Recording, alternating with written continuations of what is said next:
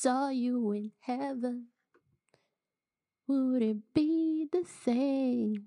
If I saw you in heaven, I must be strong and carry on.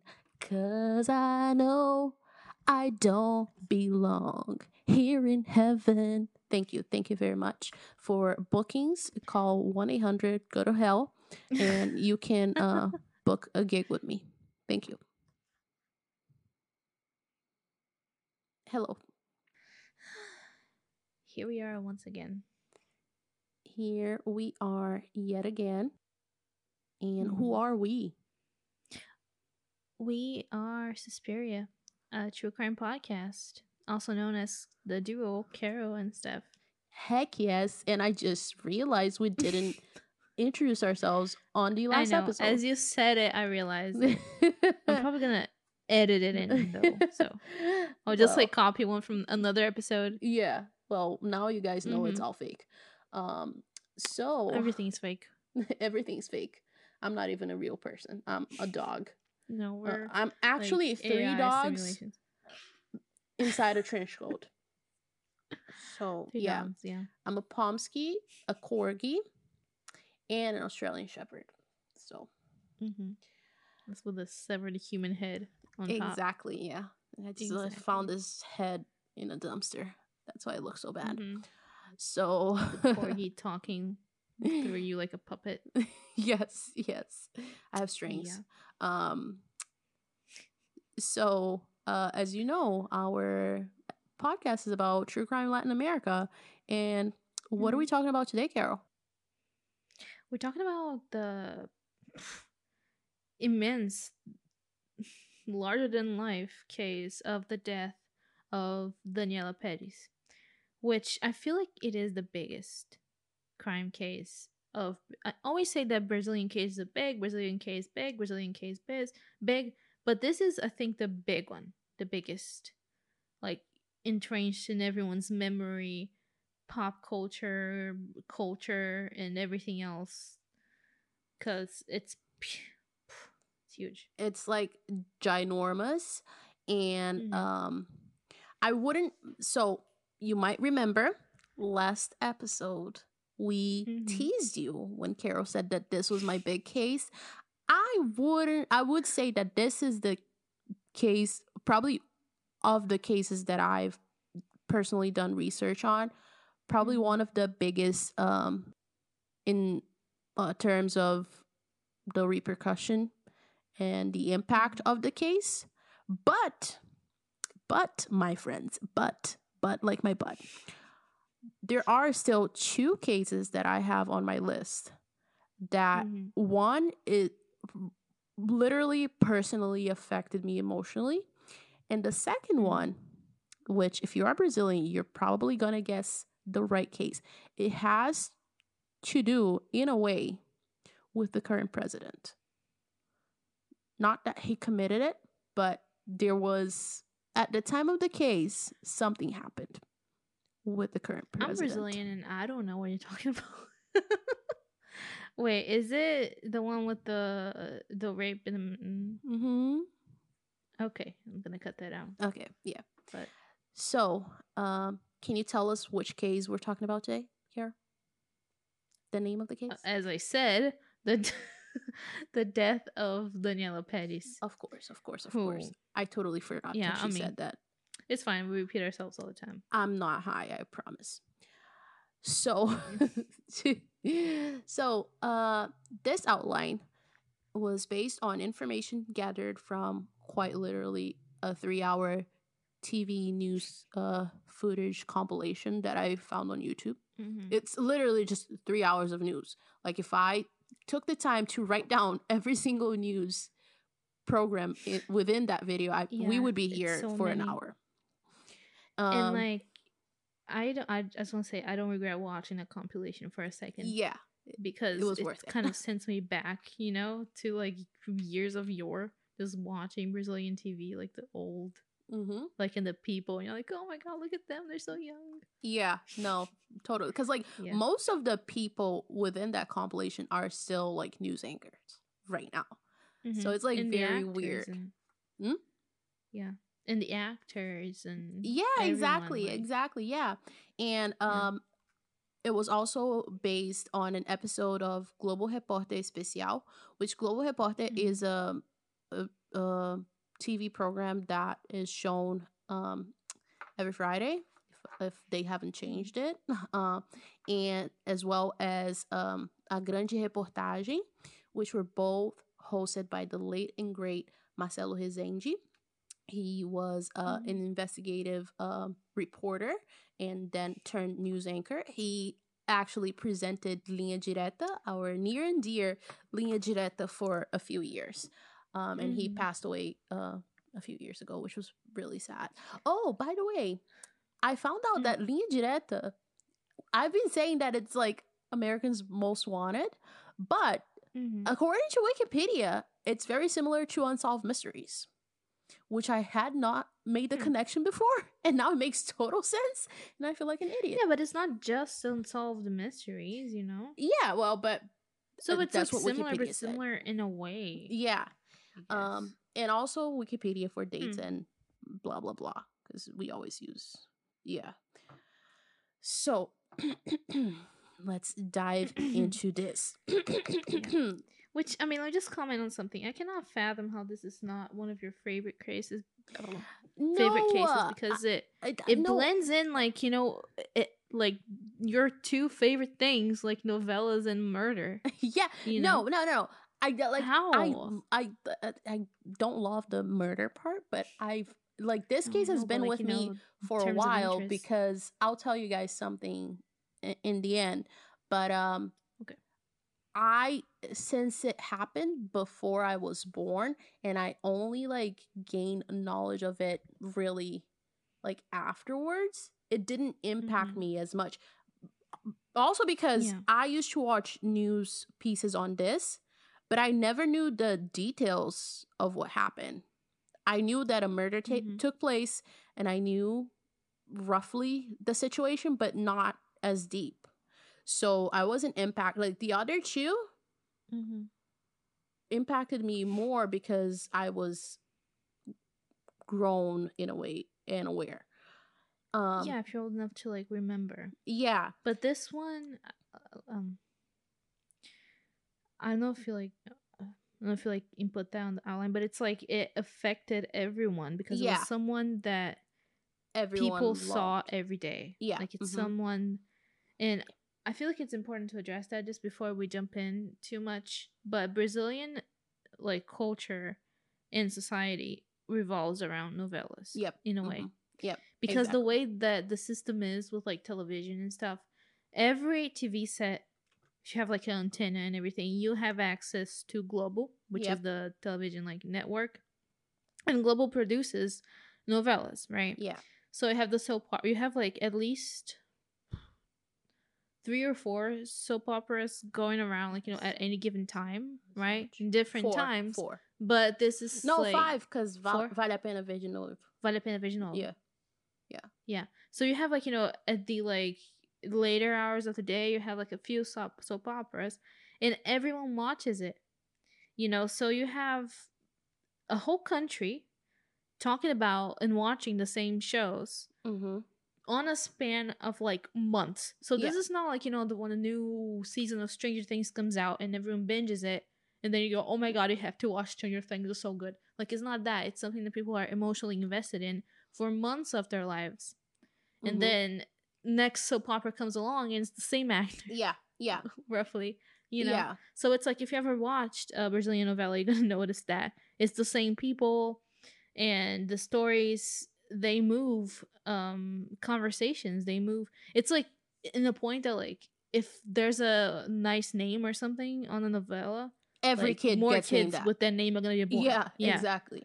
like it changes opinions like you know the, the novellas they like talk is not just you know a over the top love story like for us like they talk about several different themes and several different story Yeah. arches and like it's something that is completely huge. So imagine when like a crime happens and everyone's already super involved with, you know, Novellas. famous people's like life. Yeah, and you know, it's you guys are gonna see.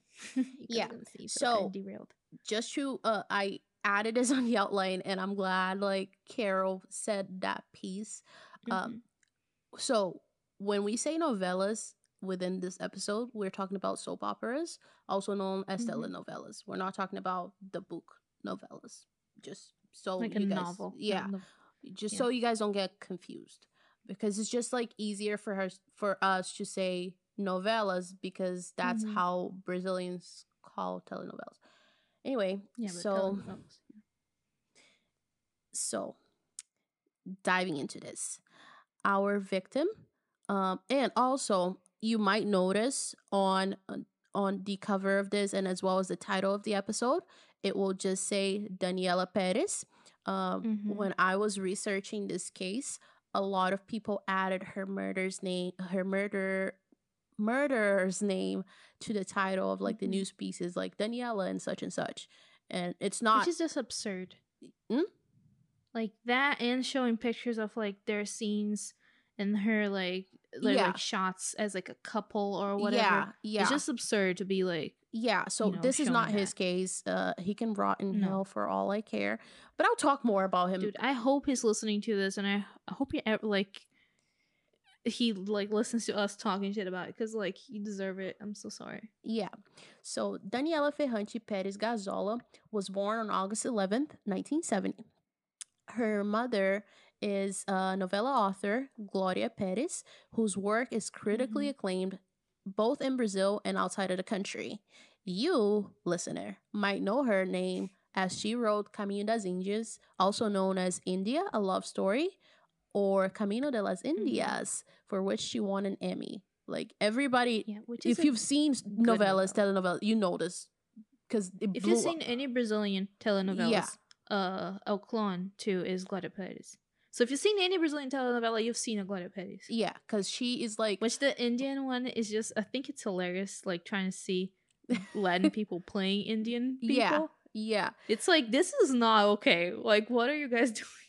Yeah. It's so, but like she's really, really right. famous, and most Yeah, of her, but- um, most of her novellas involve some sort of social aspect, like um. What was that one? Uh, she had one. Fuck, I forgot.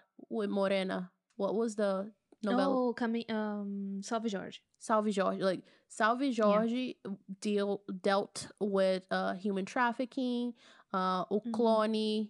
Um dealt with With like cloning. spousal Yeah. yeah, spousal abuse and like there was some aspect of like like drug use. So she always Mhm. tries to like incorporate those things within her story. Mm-hmm. Uh which is And it starts a conversation, shifts Yeah. opinions in Yeah. public. which is Yeah. like really good.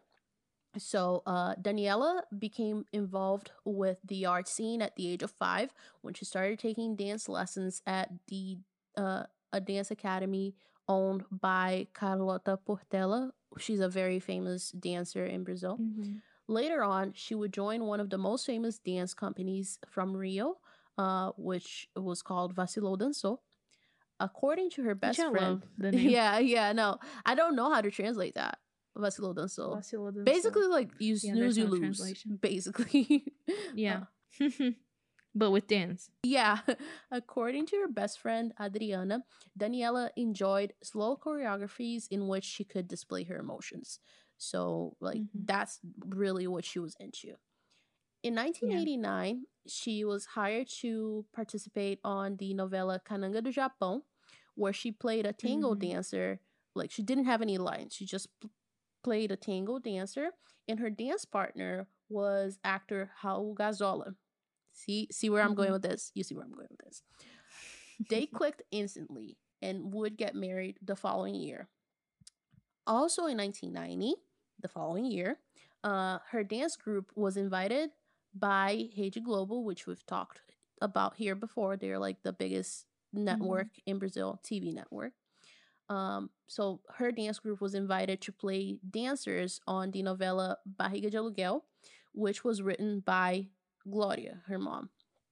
Daniella. But she had a role in Barriga de Aluguel, right? Yeah, so Daniella, she actually auditioned individually to avoid Mhm. bias, and she landed her first official character, which was a girl named Clotilde, aka Clo, who was a dancer in the Copacabana Cafe because they had like a cafe in the novella. She proved herself to be very talent, talented and charismatic, so her character's presence within the story was uh, increased. So she wasn't she was supposed to have like a very minimal role, but people liked her so much that she ended up getting more lines and like a backstory. Yeah, which is usually what happens with characters and actors and stuff. Yeah, They kind of like write the novella as it goes instead Yeah. of like exactly, uh, exactly. they they yeah. especially in novellas like i've seen characters be written out of novellas because people hated them so much um like Yeah. i- there was a novella called um mulheres apaixonadas where one of the characters played this bitchy ass like young adult teenage girl and uh she was played by Regiane Alves and Mhm. Regiane Alves was getting death threats because people could not that's the problem with novellas in Brazil people don't know how to separate fiction from reality so this girl got Mhm. slapped she couldn't walk her dog she couldn't go anywhere because people were threatening her Yeah, this is how involved people are with novellas. with novellas in Brazil yeah Mhm. Uh, so during her time in Barriga de Aluguel, she also caught the attention of Dennis Carvalho. Uh, I think he's a, is he a writer or a producer or director? I don't fucking know, but he's like I don't know. a big shot. Um, and she was invited by him to star on his new telenovela O Dono do Mundo in 1991, where she played Iara, who was the protagonist's sister. And the protagonist on that novella was Gloria Pires, who's like one of the most famous actresses in Brazil. Yeah. I see a lot of people like talking about Daniella and they talk about nepotism and how like Yeah. um because her mom is like the most prestigious novella author out there that she's getting some kind of but I really don't think it is. I mean maybe she got like a easier start. yeah, because connections. honestly, But she auditioned for Yeah, all her roles. yeah, exactly. Like I feel like it would be if maybe she got like a central like main character role like her first run Yeah. but no like she's working it up just like every single other um actor that worked for the thing at the time so yeah. it's yeah so the following year now recognized face by the public daniella landed a role of yasmin in the telenovela de corpo e alma which means of body and soul which was also written by Gloria, her mom. She once again played the sister of the protagonist, who was played by Cristina, Oliveira, Cristina Oliveira and was admired by local goth Reginaldo, who was played by Eri Johnson, who followed her everywhere. So throughout the early 90s, she was the best, one of the best candidates for the spot of Namoradinha do Brasil, which was pre- um, previously occupied by Regina Duarte. So Namoradinha do Brasil, I think it's like you know the actress that everyone loves and like you know the Always plays a central good girl. role. Yeah. Yeah, always the good girl. And I mean, for uh this De Corpo Alma, the novella, um, she wasn't the main character. Like she had her role, her own like storylines and stuff. But she was. It, it's not like a comic relief. Yeah. But she, her um storyline wasn't as traumatic as like you know, uh, novella like as it was. It's more like real life Mhm. almost. And I mean, I mean, I think I want to talk about that later. Talk about De Corpo e Reginaldo. Alma. Talk about Yeah, no, Reginaldo Reginaldo, first. Yeah, no, Reginaldo. I think it was like a different. Um, it's like the comic relief of the of the novella. Yeah. You know, all novellas they have like a central. They have like many storylines, but it's like a central like love story kind of thing that moves the whole novella, and it doesn't get resolved until like the very end. hmm but there's more you know in between and um daniella's character yasmin had at least three love interests Yeah. you know there was reginaldo which is the goth kind of like guy that follows around. Like the scenes I saw of Reginaldo, he goes like he. sh- Like Yasmin goes down the stairs and then Reginaldo's there like at her house and Yeah. then he bring picks up like her hairbrush gets the hair out of the hairbrush, like smells him. Which I mean, I've seen Daniella saying stuff like, you know, it's not like he's never gonna be a option for Yasmin, but if it is gonna be something like the very last chapter, then they'll get Yeah. together. It's like an ongoing storyline. Like, will Reginaldo ever get her?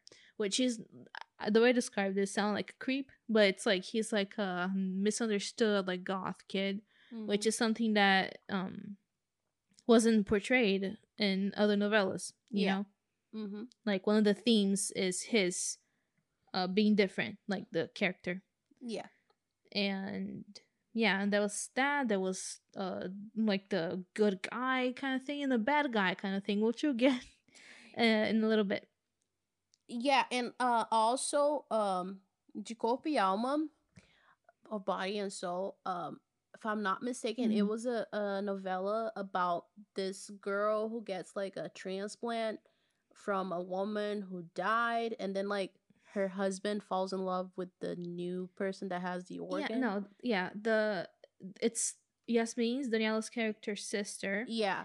she it's like the first she is about to get married to someone but she's like no i'm not gonna get married and she's wanting to like be with this guy that she was once before who's like a stripper Mm-hmm. and that's the whole thing too there's like a strip club in that novella which is whoa a strip club Yeah. you know which is one of the themes that is so the novella is really about organ uh transplants and strip clubs which just sounds like the, it's like two things that don't have anything Yeah, to do with each yeah. other but it's the what it's the themes of the novella like uh, you know talking about so this guy is like a judge or whatever he um falls in love with this woman and like they're about to get together or they break up and then she gets killed like immediately after and then sorry and then her heart goes to the um lady Yasmin's sister. and they yeah they get together not knowing the connection and they find out the connection yeah. like you know I wonder if there's any emotion in this heart that i got this new heart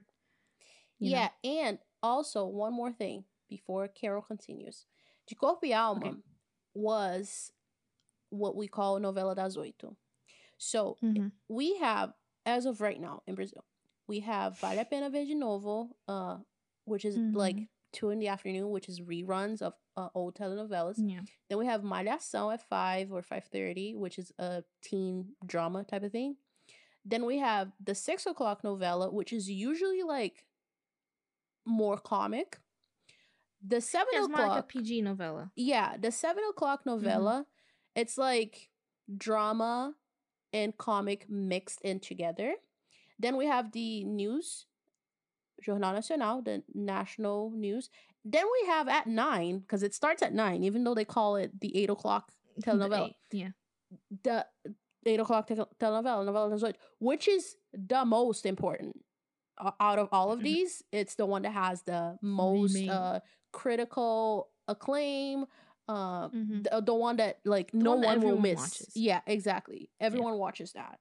So, just so you know the importance of this telenovela. Mhm. So, De Corpo e Alma would be Daniella's last telenovela, at least for the foreseeable future. Uh, on Christmas Day, 1992, on the Roberto Carlos special, which Roberto, I don't know, like it's something that just happens every year. It's like a ritual. I don't know if the year will actually start if we don't do this. But there's this singer, Roberto Carlos. Roberto Carlos gets gets like a Christmas special Every year. and you know every year and then every year we make the joke like around you know mid december oh my god it's almost about time to defrost roberto carlos get out the special and it's amazing and i love it and like he sings and uh anyways um daniella made a um, appearance on the special where she played mary aka you know the um mom to the jesus christ doing a section of the program. So you it's kind of like eerie and creepy. Not creepy, but like you know, you look at the like you know her shots and she's like Mhm. whole like lit and she's like oh and it's like Yeah.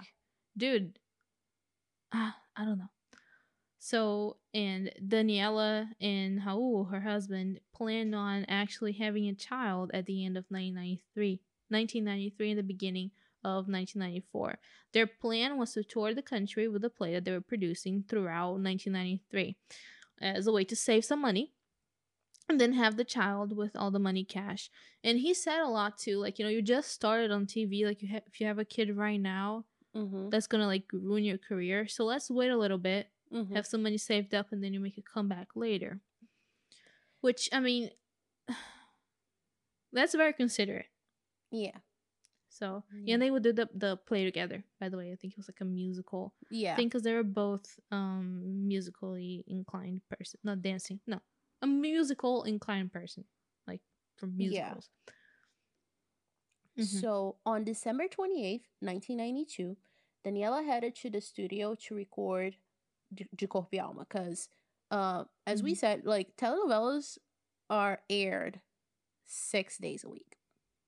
So there's a lot of taping to be done. Yeah. like a lot. Um, Mhm.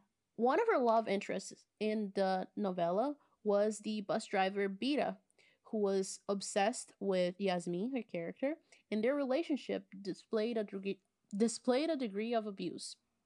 Behind the Mhm. scenes, the actor who played Bira, Guilherme de Padua, displayed the same degree of ob- obsession when it came to Mhm. Daniella.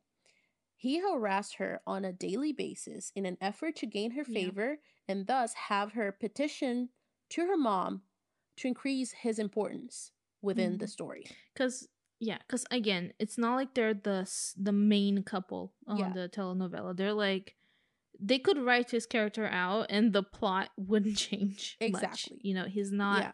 Yeah. So I mean, I think that that was gonna be most most likely the thing that was gonna happen. Yeah. Yeah.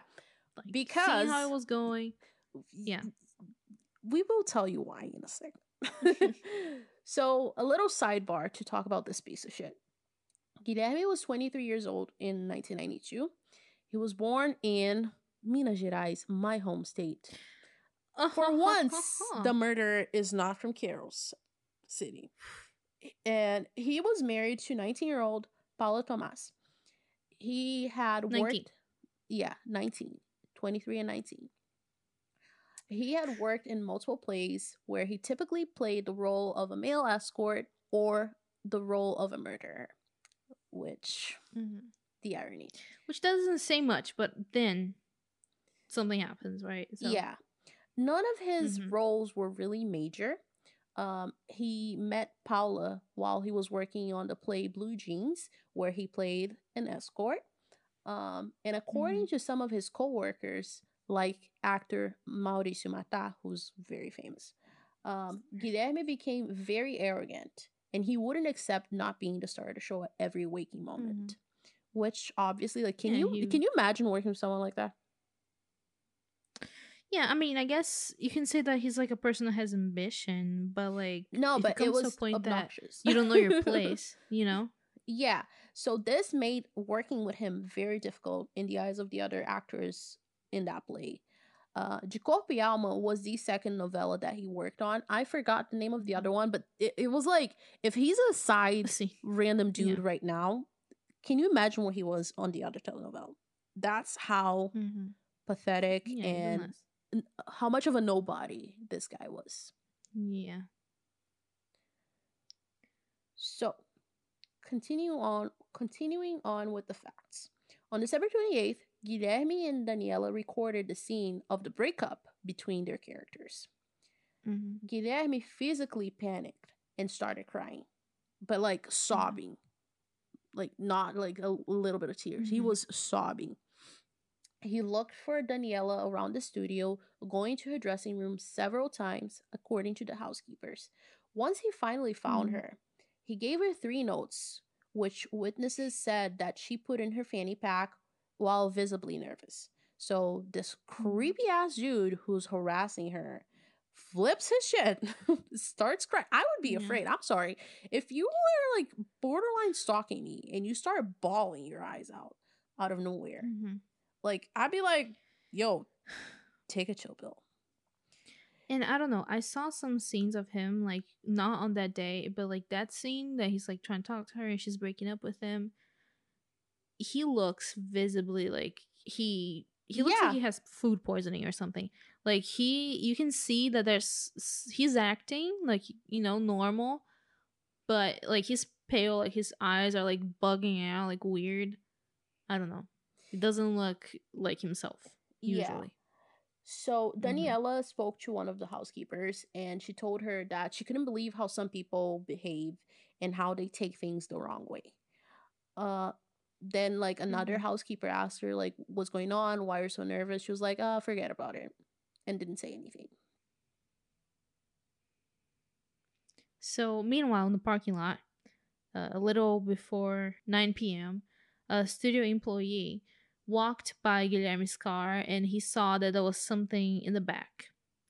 And it was like covered by like a sh- sheet or something, something white, and it was big. And the studio employee even thought that like Guilherme was going to spend New Year's out or something, and that was like his luggage. And it was like a lot of things and was packing or something. So little little did he know that um, the sheet was covering Paula, Guilherme's husband. Uh, no, wait, wife. According to the employees of the building uh, where the couple lived, Guilherme and Paula left together, and she was carrying a sheet and a pillow. I mean, we know Steph has a car pillow, but I think that's like a little, a It's little different over type of pill. Okay, don't, Don't talk about about my car pill. At nine, Daniella leaves the studio and Guilherme follows behind. She was on her way to a rehearsal. So, I mean, that's how hardworking she is. She just worked all day long. And it's like nine. She's going to a rehearsal like 10 or something, hmm right? Yeah, Isn't that like exhausting? yeah, but she was very dedicated. So Yeah, exactly. Like kudos to her, man. So Daniella leaves the studio and Guilherme's follows Guilherme follows her. She was wearing a black top and jeans while while he was wearing a red t-shirt and Mhm. jeans. Two children approached him and asked for a picture. They took a picture with her, they took a picture with him. So it's eerie how we can see someone right before they murdered another person and like a picture of someone right before they died. yeah, And we have the picture and we have video. yep. And she looks not she doesn't look too hot on that picture. No, can she like what. she looked like something was chasing her. Yeah, she looks like she's in a ghost in a ghost. Like she's not doing good. So a security guard saw them talking while leaning on her car. Then each of them got into their respective cars and left. oh, and also Guilherme's picture. He is smiling like he just won the lottery. So there's that. Yeah. I mean, Guilherme creeps me out a lot because also he looks just like my ex. So Really? Anyways, so now there's a few different versions of the crime itself, and we'll discuss four of them. The first version was presented by the police at the time. In this version, Guilherme, oh my god, I'm so sorry. Hmm? This, I think this is the first time I let my accent ruin a name like that. Guilherme. Guilherme and Daniella stopped their cars in a remote location and started arguing. Paula exited the car and jumped into the argument, just like that. Guilherme, as a martial arts practitioner that he is, put Daniella on a like rear naked choke. No, yeah, rear neck rear choke naked or naked choke. Uh, rear choke? naked choke. I asked Okay. my friend who does jujitsu.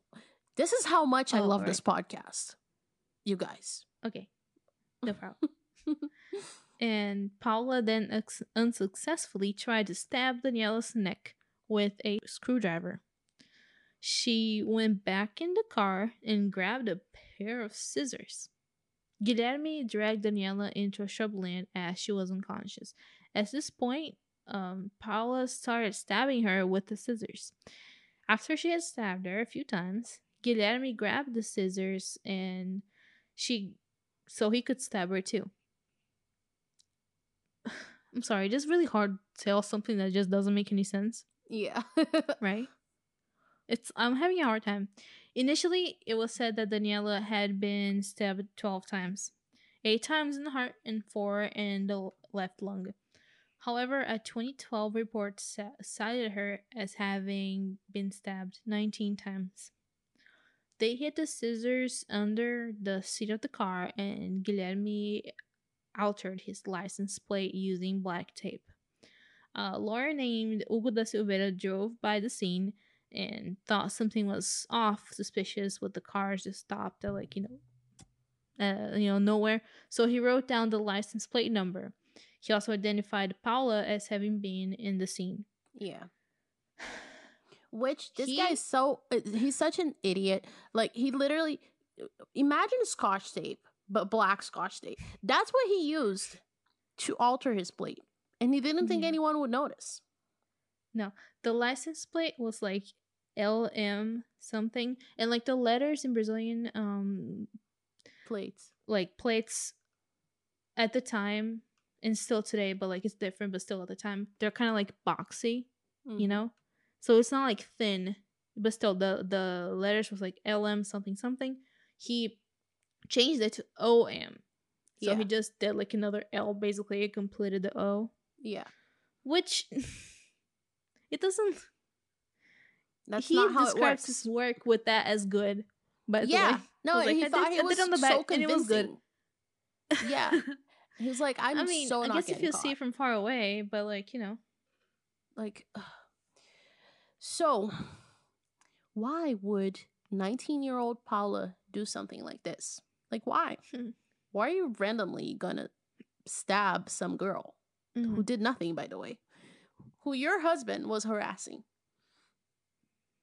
so according to witnesses paula was extremely jealous to the point where she would shut off the tv if there was a scene between guilherme and daniella on Mhm. she forced and i'm putting quotes on force because i don't think you can force someone like i don't think Yeah. like I, it doesn't like in my head i cannot fathom her Mhm. forcing him but that's what it was said that she forced him into a loyalty pact only 10 days before the murder at which point he tattooed her name on his chest and she tattooed his on her crotch wait did he tattoo her name on her on his penis I thought it was his chest.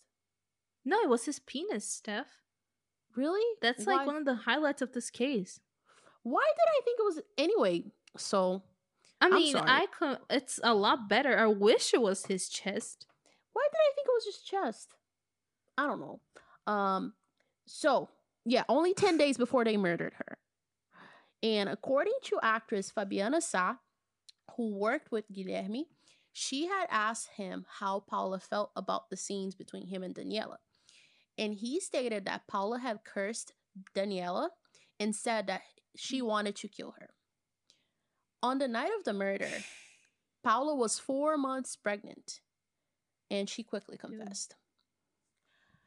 So, once in custody, Guilherme came up with a new version of the facts. Uh, he actually like has so many versions of this, but now he it seems like he's stuck to one, which we will get Yeah. into later. But like at the time where Now all that of this was a lot of time to think about it, I guess. yeah. No, but at the time that this whole thing happened, he was like releasing a new version of the facts like every day. So, mm-hmm. in this version, he said that him and Daniella had argued and she started crying. And then he went into his car to get a handkerchief, handkerchief cuz he's such a gentleman. So he went there to like aid her in this trying time, to offer her an egg in this trying time. Anyone watches Always. Sunny? Anyway, so he went into the car to get a handkerchief in the glove box. It was then that, shocker, Daniella grabbed the scissors and tried to stab him. Because of course she would. That's a natural Oh, yeah. thing that someone who's having an argument and who is crying will do. Try to stab you. Because she's crazy, right? Yeah, just fucking nuts. Um, he got nervous and put her on a rear naked choke, which I'm sorry, if someone has scissors and they're and you are a man who practices martial arts, he was very strong, very fit, obviously bigger than Mhm. her, and she's coming at him allegedly with scissors, and your first thought is to put them on a chokehold. Yeah. Like Which I think that's the only thing that might be true about his all his timelines because the only thing that he keeps repeating yeah, the rear naked chokehold. yeah. So I feel like that's the one thing that we can assume happened. Yeah. So thinking that he had quote unquote accidentally asphyxiated her, he grabbed the That scissors the and in a, in a in an attempt to quote unquote save her, he tried to open a hole in her neck so she could breathe once th- again. Cuz that's a natural I thing. don't think that's the how the human body works. no, care that's you choke someone by accident, just put a hole in their neck. You'll be fine. They're going to breathe again. That's 100% proved to work. Like, who the fuck thinks, like, so once his quote unquote attempt failed, he tried to make the scene look like a robbery followed by murder by stabbing her and getting rid of her purse. Because that, again, is the natural flow of things. You don't call the Oh, yeah. police. You don't try to explain things.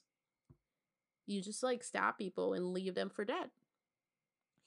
According to witnesses, Daniella had $6,000 US dollars and the notes from Guilherme inside her purse at the time she left the studio.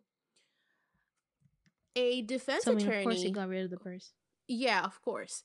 A defense attorney who initially took the case stated that he believed everything had been a big accident. It was all an accident. He's like, However, I assure you one thing: this is all a big accident. However, on. he ended up not staying on the case because him and Guilherme's family could not come to a financial agreement. Which, if you believe that this guy is being honest and he's being falsely like accused of mm-hmm. premeditated murder, why don't you work for free? Why don't you do this pro bono?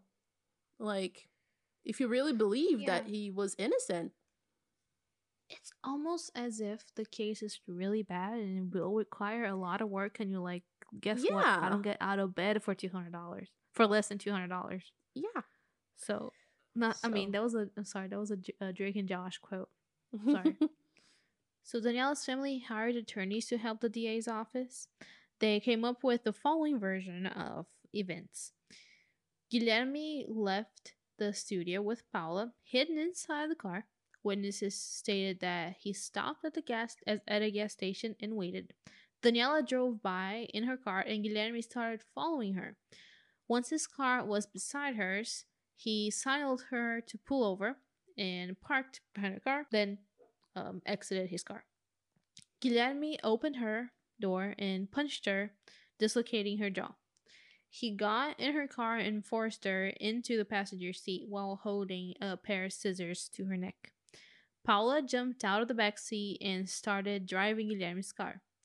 Once they arrived at the crime scene, he put her on a rear naked choke again and dragged her into the shrubland. And Paula was the one who started stabbing Daniella. This version of the facts is now partially corroborated by the police. Crime scene investigators found no evidence that Guilherme had been in Daniella's car. The bruise on her face uh, was also yellowish, so it couldn't have been from exactly that day. Um, the medical examiners concluded that Daniella had died because of the stab wounds and not through asphyxiation. Once Guilherme and Daniella took their pictures with the children, like outside of the set, remember that? And uh, they talked, whatever. Guilherme drove away, and the man who had driven the children to the studio followed behind. He saw it when Guilherme pulled over to the side of the world, the road near the gas station where Daniella stopped to fill her fill her tank up. Can you imagine just like following two celebrities and they Yeah, no, but like It's he like didn't do it on purpose. It was like a major Mm. avenue like he had to go Mhm. through there and he just happened to see him pull over. But like Oh, can no, you imagine that afterwards? Yeah, exactly. Whew. Yeah. The gas station operators were worried with with Guilherme's shady ass there, so they paid close attention to the scene, thinking that it might be he might be trying to rob her. Again, guys, this is a guy like this how how suspicious he looks. He is actually in everyone's TV set every day. And they still think he's like shady and doesn't look right. Yeah, because he was acting weird. Like, who the fuck pulls Yeah. over next to the the road, and like, and then you just watch a woman in her car like an eagle, like a fucking creep. But once they realized who the guy was, they backed away and they were like, yeah, it's fine. Actors don't do bad things. It's all right." Mhm. So once she left the gas station, Daniella's car was sideswiped. She got out of the car, at which point he punched her, at which point she passed out. Two of the gas station operators allegedly witnessed the punch. He, uh, Guilherme then threw her in the back of his car, which Paula drove to Rua Cândido Portinari, which is deserted, which is, by the way, a deserted street, and they stopped by a vacant lot. Guilherme's defense said that she was the one who who arrested him, by the way. He said that Daniella had said, he stated that Daniella had said that she wanted to kill Paula. Yeah, right. Cut her into pieces and bury her in six different locations. That's oddly specific. Yep. Yeah. Like, what the fuck? At- attorney Artur Lavini started. Oh my god, say that five times fast. Hang on. Attorney, attorney, attorney, Ar- attorney Artur Lavini stated stated in 1992 that when the victim is a woman, the perpetrator always tries to paint her as the villain and someone who's evil and provocative, driving the man to commit a crime. Of Yeah. course, I mean, I personally have been the motive of basically, I don't know, 76 homicides. But you guys don't know about that. yeah, and like, this is in 1992 in Brazil, which is a fucking sexist Yeah. ass country. That's a pretty progressive thing to say. yeah, in 1992, like, Yeah. and he he said like he was outraged because this is the excuse that they always use. So yeah, and just saying that, like, Daniella was ha- har- harassing him, like, there's when no you have people that, Like, work with you, that, like, no one will attest to that, you know? Yeah. Like, did he really think this bullshit would stick? Because it is. Just the fact that he thought that any, um, I don't know, I feel like he's just bullshitting, like, his way through left life. and right just to see what sticks, honestly. Because it's like absurds followed by absurds, you know? Yeah. So, if it was proven that they had planned the murder, which from the sounds of it, like what do you guys think? Mm. Like this wasn't it was this was totally premeditated. Like there's no way this was an Yeah. impulse kill. Uh Guilherme and Paula would stay behind bars for uh oh, was if it was proven that they hadn't planned the murder. They would stay Mhm. behind bars for 2 years. 2 years stab someone 19 times for no fucking reason other than you are a fucking dick basically Mhm. um, if they were convicted however the maximum sentence would be 30 years but because brazil because of brazil's lenient laws they wouldn't stay in Mhm. prison for more than six years because we, Yeah. we've we've talked about this before extensively by the way Mhm. um interviewed in Belo Yeah. Horizonte No, but like the the thing too is that that time, and we'll I think we'll touch on that in a little bit too. But that time the laws were different, and Yeah. it's because they are like it's their first time committing a crime. yeah You know? yeah and good behavior and all that bullshit Yeah. So I mean, you guys are gonna see how much time they actually spend in jail, but like, this was the most outrageous part about this case. I think the, the sentencing and like the way that pe- people can benefit from the laws. Yeah, the wrong people because the poor Mm-hmm. people who steal shampoo bottles or steal a loaf of bread Mhm. because they're hungry, oh, they'll stay in jail. They'll still in, Mhm. stay in jail for a really good time. But Yeah. um, interviewed in Belo Horizonte, my hometown. Shout out Belo Horizonte. um, in 2012 by the late and great Marcelo Rezende, Guilherme Mhm. stated that he had participated in Daniella's death.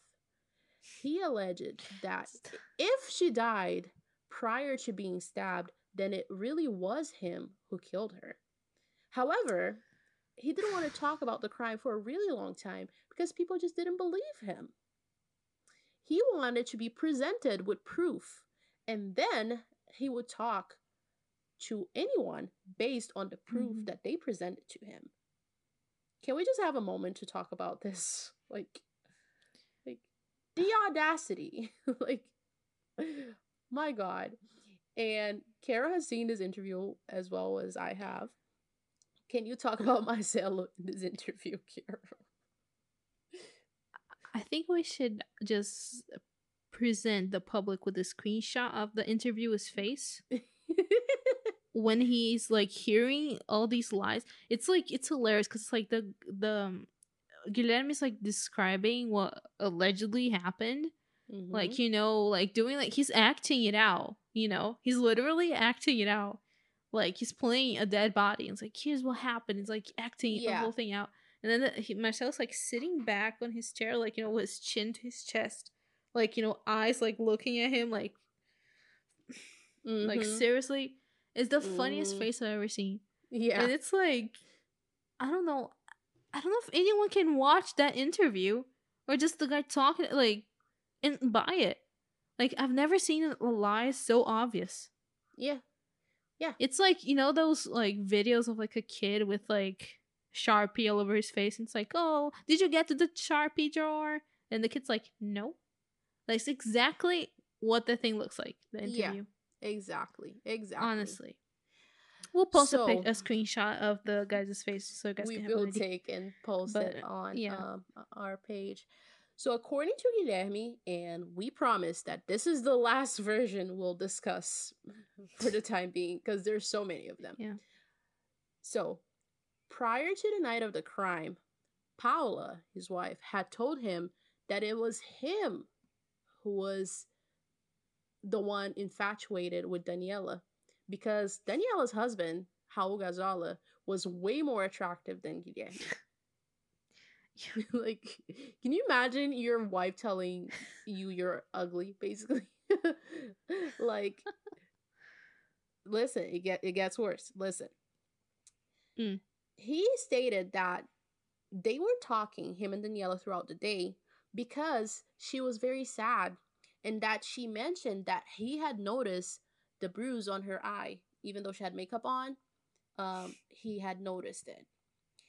They arranged to meet up after leaving the studio in separate cars so they could talk more. Cause of course they're they're besties, Carol. They're they're fucking besties. Like this Yeah, and he exactly, says like we're very close actually. yeah. And it's like no, you're not. Shut up. this is exactly who she would be talking about her problems and feelings to. The Mhm. guy who harasses and stalks her. And he even says she was very insistent Yeah, on that they talking talk. to him. He Yeah. didn't want to talk to her. Yeah, no, me talk to Yeah. you. Who are you? So he claims that he drove up to her car, so like they're next to each other, Mm-hmm. and she told him that she knew a place where they could talk and not be bothered. Yeah. She's gonna These go to a empty vacant lot. lot. Me, the On a TV star, I, I hang out all the time. Yeah.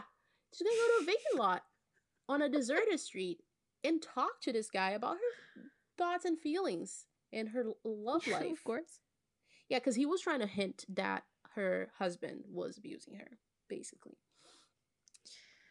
So Which is just so bull- so much bullshit. Exactly.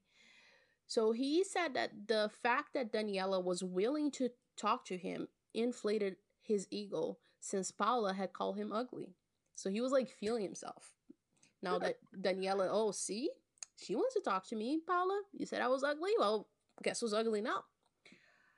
So while uh, they talked, Daniella told him that um, oh, I'm sorry. Once he parked the car near the vacant lot, he left the Mhm. door open so that Paula could hear the conversation. While they talked, Daniella told him that she wanted the novella to end soon, which why would she want that? It's like she was at the top of her game. Everybody knew her name. Like what? Um they both heard a noise inside the car. A random noise. Ooh, I wonder what that could be Ooh. he acted like he hadn't heard anything. Just put on his poker face and just pretended he didn't hear anything. But Daniella looked in the direction of the car, like, "Mm, "What's going on?" So And this is him telling the story, by the way. He stretches out, out. he stretches that point to last like about 20 minutes when he's talking. yeah, Acting out every single expression Daniella made and Yeah. acting out every single how he reacted to the noise. And making like li- little noises like, hmm. yeah, That's the way he talks. It sucks. I hate you. Anyways. yeah. So um, Paula jumped out screaming out of the car and arguing. And Daniella looked at him confused. And like this is like my favorite part of that shitty ass interview because he mimics her. And then he said that like he shrugged in her direction and he was like, oops. like what? Oops. What the fuck? like what? Like I was just like, what are you what kind of drugs is this guy on? Like give me some of drugs. absolute So uh Oh the women started arguing naturally, and Paula tried to jump Daniella. Because this is what women do, right? We argue. We, argue. jump- we, we have Naturally. every day. Yeah. Once the fight was started, listen, listen, listeners. If you're not Mm. outraged by this bullshit story, you will be now. He tried to pull them apart. And you know how he tried to put an end to the fight? You know how? Mm. Well, he grabbed onto Daniella by the neck and pulled Uh-huh. her away from Paula while at the same time pushing his wife away. So he's he what he was trying to justify is the um the chokehold. So he like imagine this. Look at the person in front of you. If you're gonna stop a Mhm. fight between both of them, you don't put your arm around their neck and pull them away. You get in the middle. And he said that like he wouldn't try to stop a fight by getting in the middle. How the fuck else do you Yeah, stop Yeah, you wouldn't do that. No one stops a fight like that. Getting in the middle. No. Yeah. No, you pull them by the neck. You put them on the chokehold, Mhm. pull them by the neck, and push your wife away. Cause he said that he was doing that because Paula was pregnant and he was afraid that Daniella was gonna kick her stomach and she would lose the baby. Yeah, because Daniella's known for kicking stomachs, right? Yeah. That's- so Uh, no, none of this makes any sense. yeah. So once Daniella was unconscious, he fell onto the ground because of the weight of her body. And he X'd that out, by the way. Mm-hmm. It's like, can I get up? And he gets up and like, like drama- dramatically falls down. Yeah. I don't- give him an Oscar. Just give him an Oscar. Already. I'm gonna give him a Razzie. Uh, when he looked down, her body was positioned strangely, which he also acts out. Mhm. And then She he tried to wake her says. up with no success. Can you tell listeners how he was trying to wake her up, Carol? He like, right? No, Yeah, what? yeah. What is it? he yeah, slapped her. he like he he acts it out. Him slapping his own face, like you know, and she was like all all all cooked and all like you know soft, and he would like Yeah. try to slap her. Like this is me slapping my face, yeah, like slapping, and then the- her head would go like you know to one side and the other, and then he realized something was off. yeah. That that's when you realize. That's when you realize. Mhm. So, um, so he tried to wake her up with no success. Then he saw a car driving by and started thinking of how to get away from there because that makes sense. So, if you're saying that all of this was an accident and like an argument, if you saw the car driving by, why didn't you flag the car down and be like, oh, I'm sorry, like something's wrong with my friend, help me? Or why didn't you just lift her and put her in the car and took her to a hospital? Follows this Yep. was a mere accident. So he tried to lift Daniella, but he was too nervous. He said that his legs were shaking. So naturally, Paula helped him drag her into the shrubland. Because mm. that's what you do. That's what you, not into the car, into the shrubland. Mm-mm. So he said that that's when he got the idea to alter his blades. And while he was doing that, he lost sight of Paula. Where did Paula go? Where's Waldo? Don't know.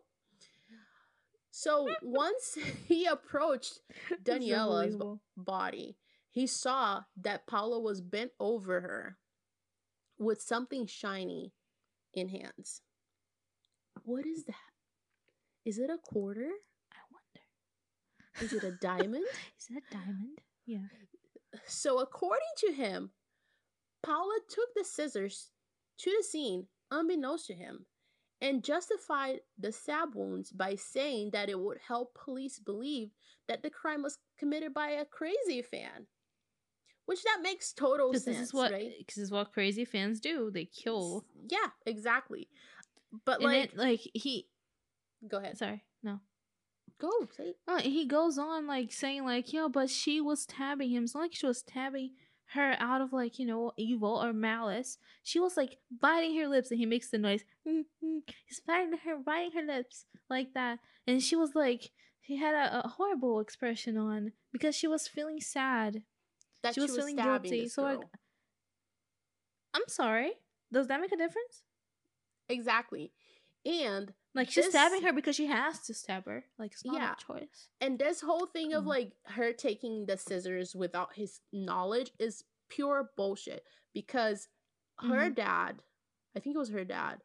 I watched too many fucking news pieces, but it was someone like really close to them said that they always had scissors in their glove box, which I think is super weird because I've never seen anyone do that, but to each their own. yeah. But like trying to say that, oh, I didn't know the scissors. Fuck you. During the same interview, we love the best video. We watched at least 20 times. Guilherme stated that a friend of Daniella's had called him later that night asking about her, since she was the last person to see him. Once he was called onto the police station to testify, Raul crossed the street and hugged him, sobbing uncontrollably. Have you seen the the footage of him getting to the police station? yeah, It's yeah, like the most heartbreaking thing ever. yeah. And once police figured out that the plates had been altered, the sheriff told Guilherme that he needed to start talking. However, they had been talking for a while, and he had stated that he was innocent. He asked to make a phone call and called Paula, knowing that the police was listening in, and he told her that he was confessing to the crime he committed and that he told the police that she had nothing to do with it since she had been at the mall for like nine hours. Mm-hmm. Paula screamed and told him that that he should put the blame on her. While he testified, police picked Paula up at her house and told him that No, why was It I took her- writing him all the time? I was just thinking about thefts that. and Sorry. some and took her to a different police station. He took the blame for the murder and planned on killing himself in jail. Like the coward that he is. Such He even like explained Yeah. how he was gonna kill himself using his genes. Yeah.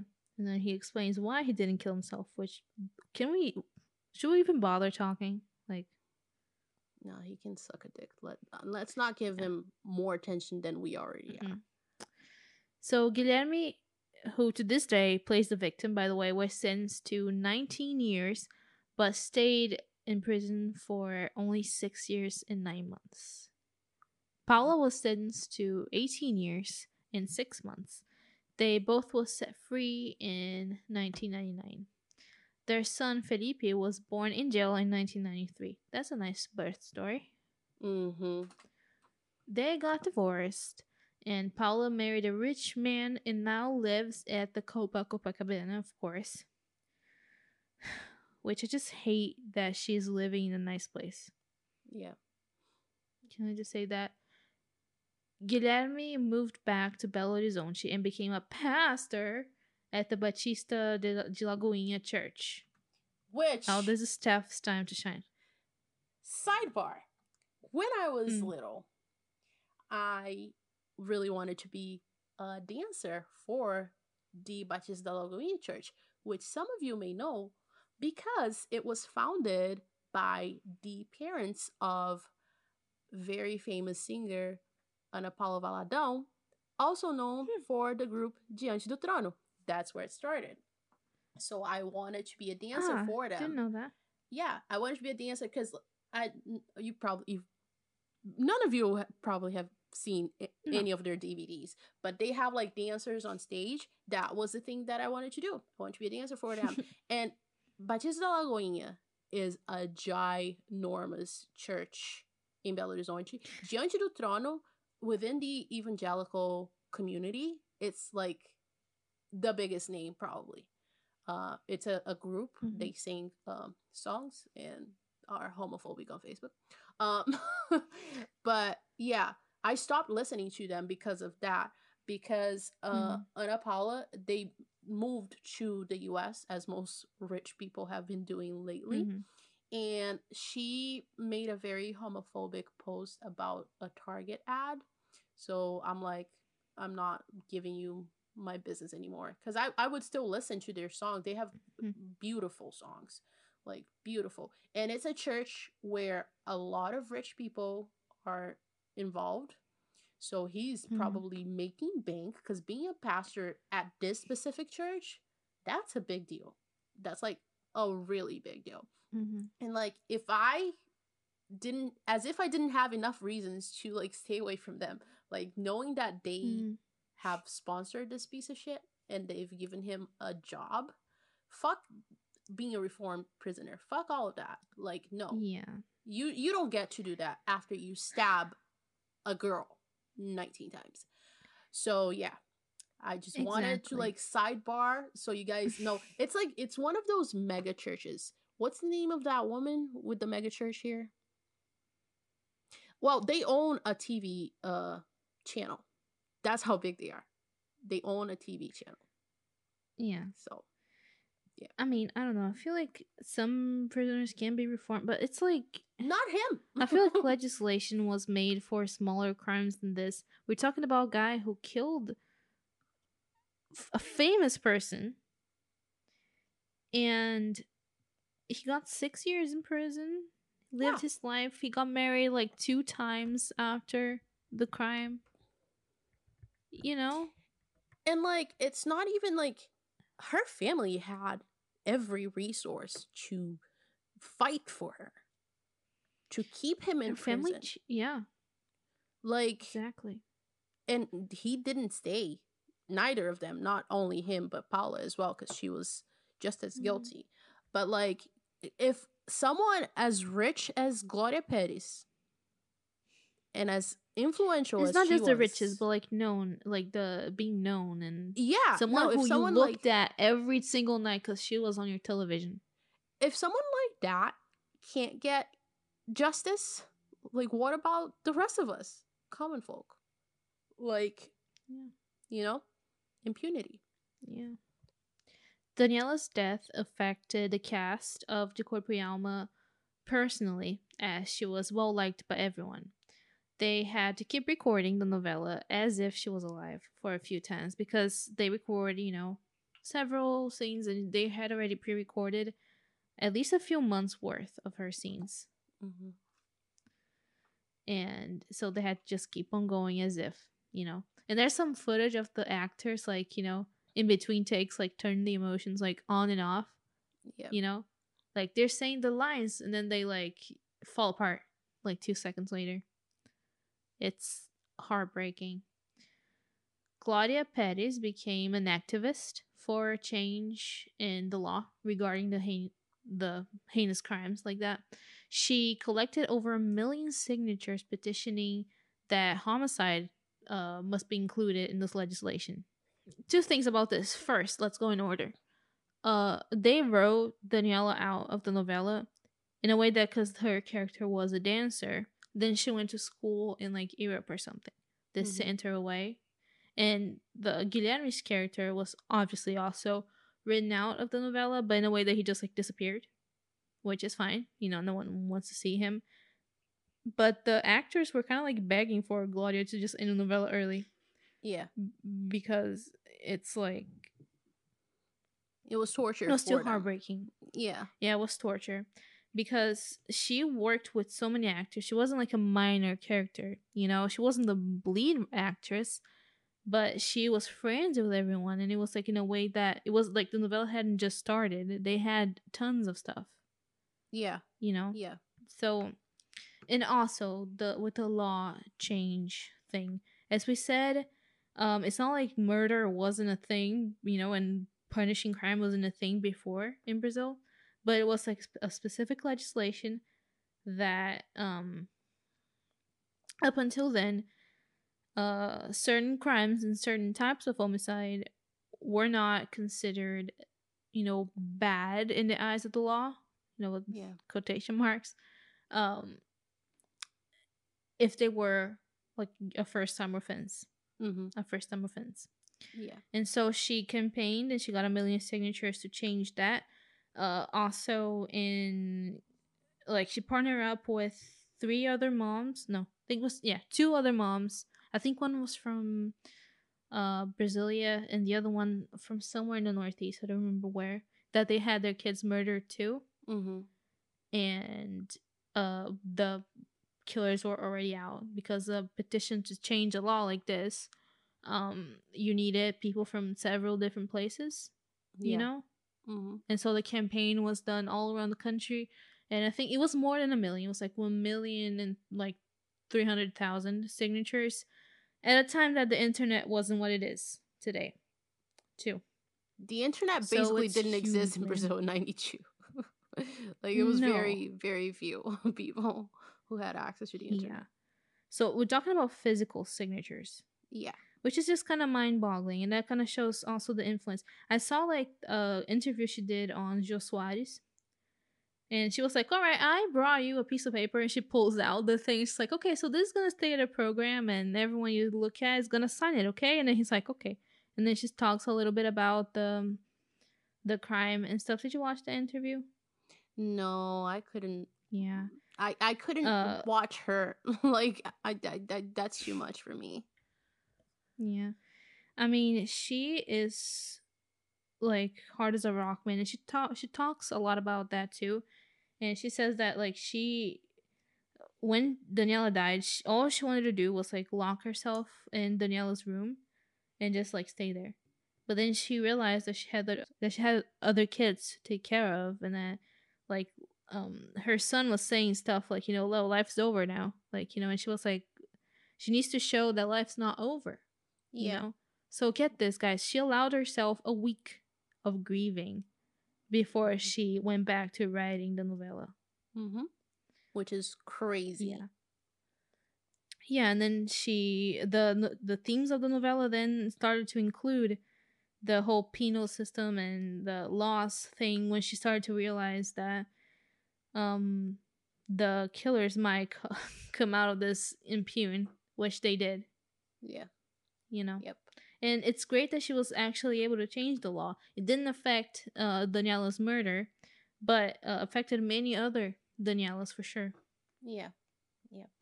Exactly. And um the novella was on for 3 4 months by the time she was murdered. So, can you Mhm. imagine watching someone for 4 months 6 times a week and then they're just gone? Yeah. That's why that's why her campaign was also very successful cuz people were like, "No, that's our girl." Like that's the girl. yeah, exactly. She was like the Um, girl to watch, you know? Exactly. Exactly. And um so in March of 2002, the justice system, the court or whatever, determined that Gloria and Raul were entitled to compensation totally 500 monthly minimum wages, which in Brazil you get paid by the month. So I didn't know how to like Mhm. translate that other than saying monthly minimum wages. like it's not like here where there's a minimum hourly wage. It's one minimum wage that you get a month and it's the same in every state. It's not like here where you make $6 in Florida and 10 in Massachusetts. Just kidding. Just kidding, Kara. So 500 min- monthly minimum wages roughly rounded up to 440,000 reais to each of them. Um, Guilherme and Paulo had to Mhm. pay that to each of them. The decision Okay. also awarded them payment for the money that they spent with Daniella's wake and her funeral, which was around Mhm. five monthly minimum wages, which I have no idea how much that is, as well Mhm. as the costs involved with the legal process and attorneys' billable hours. So it's a lot of Mhm. money. However, Yeah. due to the slow justice system, that settlement payment was delayed for several years. Gloria and Raul filed a new civil suit asking for their compensation on April 29th, 2016, and they finally won the petition. So this is 24 years afterwards. They were awarded this 14 years before this new petition, and nothing happened. That doesn't scream Brazil. I don't know what else This case is the biggest personification of Brazil Yeah, ever. like so at that point Raul stated and i had to translate this so if it doesn't make a lot of Mhm. sense i'm sorry my language is complicated um he said what i can say is that no money in the world pays for murder money doesn't pay for mm. murder what i would like is to not get a single dime as long as the murderers were kept behind bars instead of walking around mm. enjoying life like the two of them are doing in my opinion, murderers have to stay in prison. So that's what he said. Yeah. In true, this man. case, um, the thought no, but just the thought that like this guy like killed a like 22 year old actress, like you know, the beginning of her career. brutally killed too, because it Bru- wasn't an yeah, easy death. exactly. Exactly. And he was just able to like get out and basically go on with his life, get a new career or whatever and like marry people and you know, he's just the thought that like he goes to the grocery store, goes to church. Like, you know, they is out there sitting in a comfortable toilet. It makes me kind of sick, honestly. Yeah.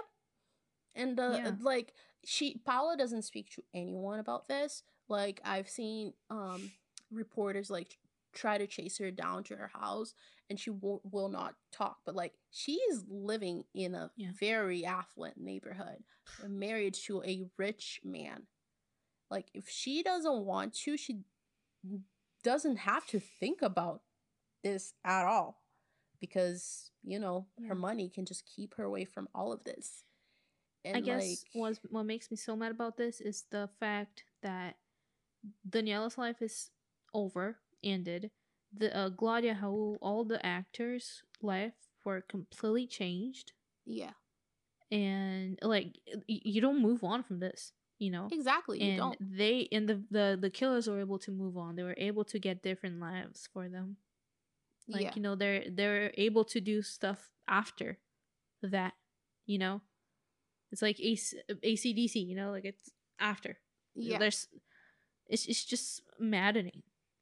Yeah, and this case, we talked about how big it was in Brazil, but it was actually big outside of Brazil too.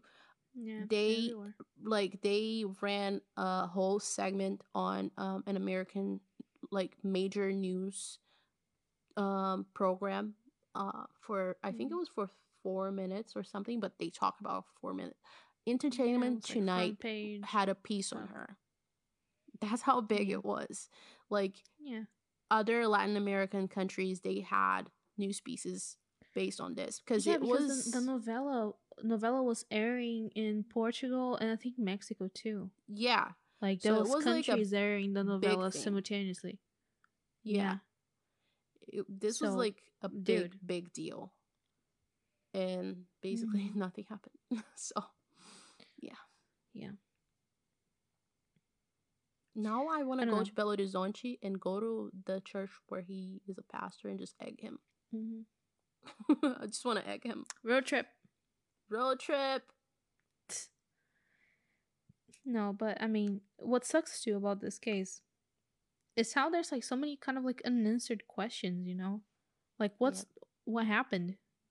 Like why why does it why did it happen? You know? Yeah. Cuz we kind of know, but like what's the truth? Right? Because you trust that the police know. narrative is true. I, I trusted that is the most true. But like for me, it is premeditated, No, one hundred percent. you know? 100%. Because I mean, he had to like bring the scotch tape with him, cut exactly the length and this, uh, you know, everything to like adulterate the thing. Like he knew it was going to be like his last sa- scene with Daniella at that day, you know. And I think that's why he was crying. Because he knew he was going to murder her at that day. Like at that Yeah. point. He was Yeah. like, this is the last thing that she's going to do. And he couldn't keep too much of a straight face, you know? And I do think that it was something, I mean, Paula definitely had something to do with it in a way that it's like, you know, oh, are you serious about me? Are you serious about this? Well, then you're going to have to kill her, you know? Yeah, prove it. I do think he liked her at least, at least just a little bit. And like with like he's such an idiot that had he not acted like a creep, first of all, they probably wouldn't Mhm. have broken both of them up.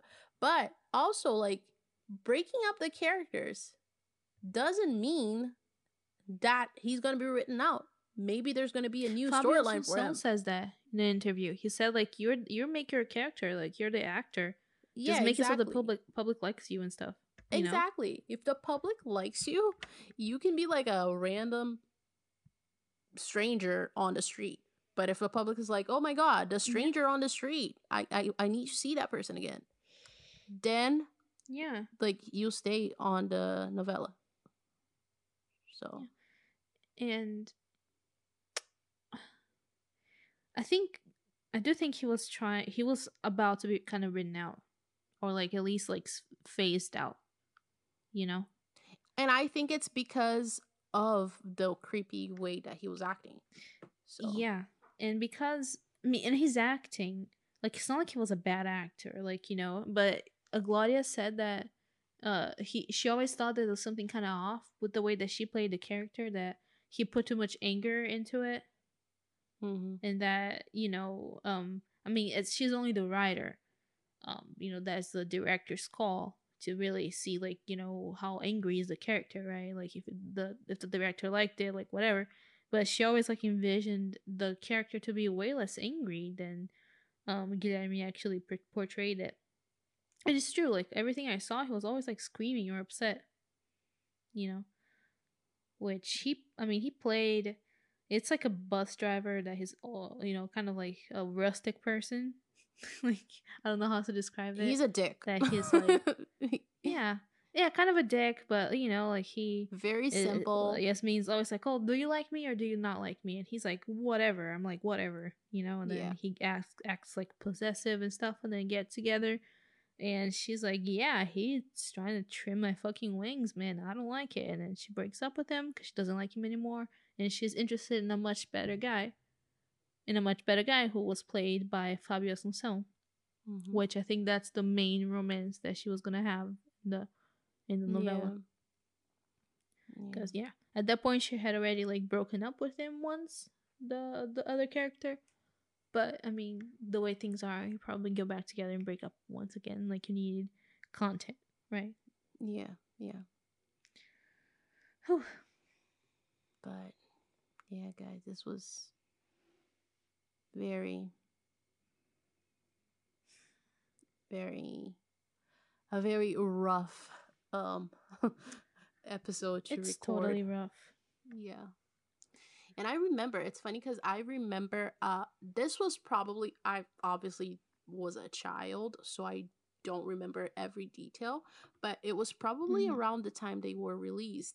I remember seeing like the reenactment of her murder like multiple times on TV, and I was always like, "Oh, what the fuck is that? What's what, what's happening? Like, what's going on?" And that's why I said that like this didn't impact me as much because I remember seeing this. But you know, Programa do Ratinho, they had reenactments all the time. So I was like, oh, that's Oh, probably like something like that. I didn't understand the extent of it. So Mhm. can we talk about something happy? so we don't Yeah. end this in the, the freaking So, yeah, positive thing. Do you have any positives? Mm, I got really hammered I mean, last night, so that was positive for me. My positives that I've been crocheting this whole time while we all like talking about horrible things. I did like two um things I'm gonna use to remove nail polish. So that's She's so distracting and make helps me cope. Huh? She's so eco-friendly. Yeah, it's I am. incredible. I am to a point that I feel guilty if I use plastic bags. See, I have a, a reusable bag that I never I one, I never bring into my car. And two, when I actually bring it into my car, Mhm. I go into the grocery store and don't bring it with me. Forget about it. Yeah, Yeah, that's the about it, issue with so- yeah. So I don't know. Things is the way society is set up, man. It's set up so we consume and consume and consume. And I don't want to get into that kind of topic right here. But man, oh man, how things are fucked up right now. yeah, Mm-hmm. they really are.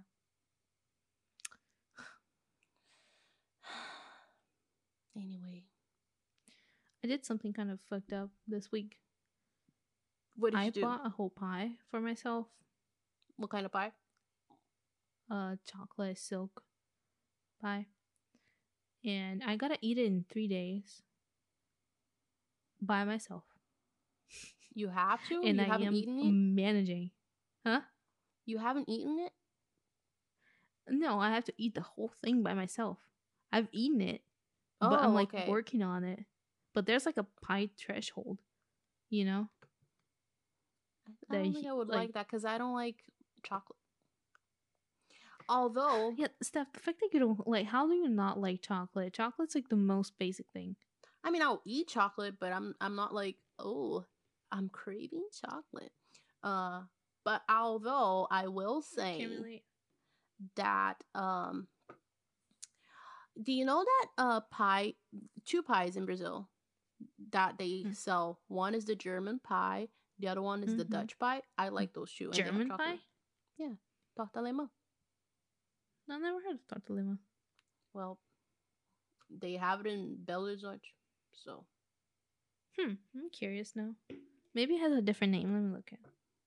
Yeah, we have the probably. Dutch pie. Hang on, which is not Dutch. It's th- there's nothing Dutch wonder- about it. yeah, We'll it's a Brazilian thing.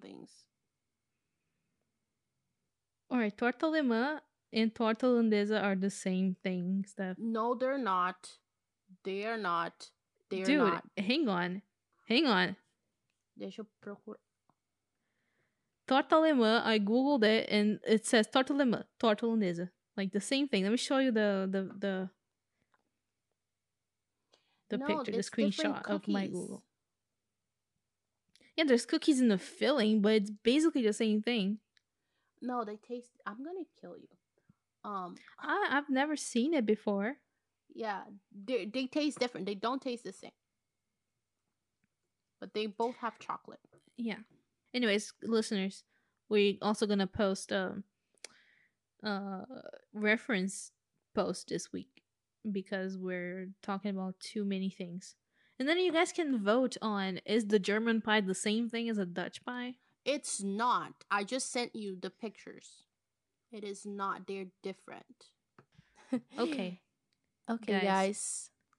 Uh today, no, we still only have shout outs. I want to shout out a few cities. Okay, should I? All right, You so do it. starting up. All right, so if you hear your name, yell. No, just kidding. Don't. All right, so shout out our listeners in the Bronx. That's the way that it's written. The Bronx. We know where that is. Also, Winnipeg, Canada, Mm-hmm. and Leon, Mexico. Hello, guys. Yeah. I hope you guys up? like. I'm sorry. I'm, I'm. Let me just not put that in. Okay. Yeah, you guys, especially, we like you. People from these towns and cities. We don't know who you are. Maybe let us know. Maybe like us on all social media that we have and write us a nice iTunes review. I forgot to ask eh. before we started. Yeah, definitely do that. We know how many listeners we have, and we have less iTunes reviews than that. So please do that and say, what can they say? Just see that they can, if they can follow instruction. Um, you can say. Tell us your favorite pie. Tell us your favorite type Yeah, your pie. favorite pie. Mm-hmm. Or Exactly. what was the worst pie that you've ever had? So Now I'm thinking about maybe the worst pie I've ever had, and I don't think I've had a really bad pie. I've had a bad But- pecan pie. So Can I just say something very unpopular opinion? yeah, Pumpkin pie is like trash. I don't So bad. No, because I've never tried it. Pumpkin pie is bad. It's nothing special about it. I like pumpkin as like a food, like squash. Yeah, like a I like that, yeah. and I like I like the pumpkin candy that they make in Brazil. Those butter. yeah, I like those. Yeah. Yeah. Okay. Let's Okay, I think I think this is a good place to end it. Yeah. All right, goodbye, guys. Ciao. I hope you guys have a good end of the world. Almost forgot it. Sorry. Yeah. Laters, haters. Ciao. Thank you for listening to another episode of Suspiria, a true crime podcast. If you are a creep and enjoy listening to all of that horrible information, please check out our previous episodes and write us a five star review on Apple Podcasts. And also follow us on social media. We're on Twitter and Instagram as Suspiria Podcast. Facebook is also Suspiria Podcast. If you want to follow Carol, you can follow her at Suspiria Carol. And you can follow me at eu.steph. Note, none of us post anything interesting. We do, actually. If you have any case suggestions, feel free to drop them over at suspiriapodcast at gmail.com. Or if you want to be part of this podcast, you can also email us. We promise we won't bite.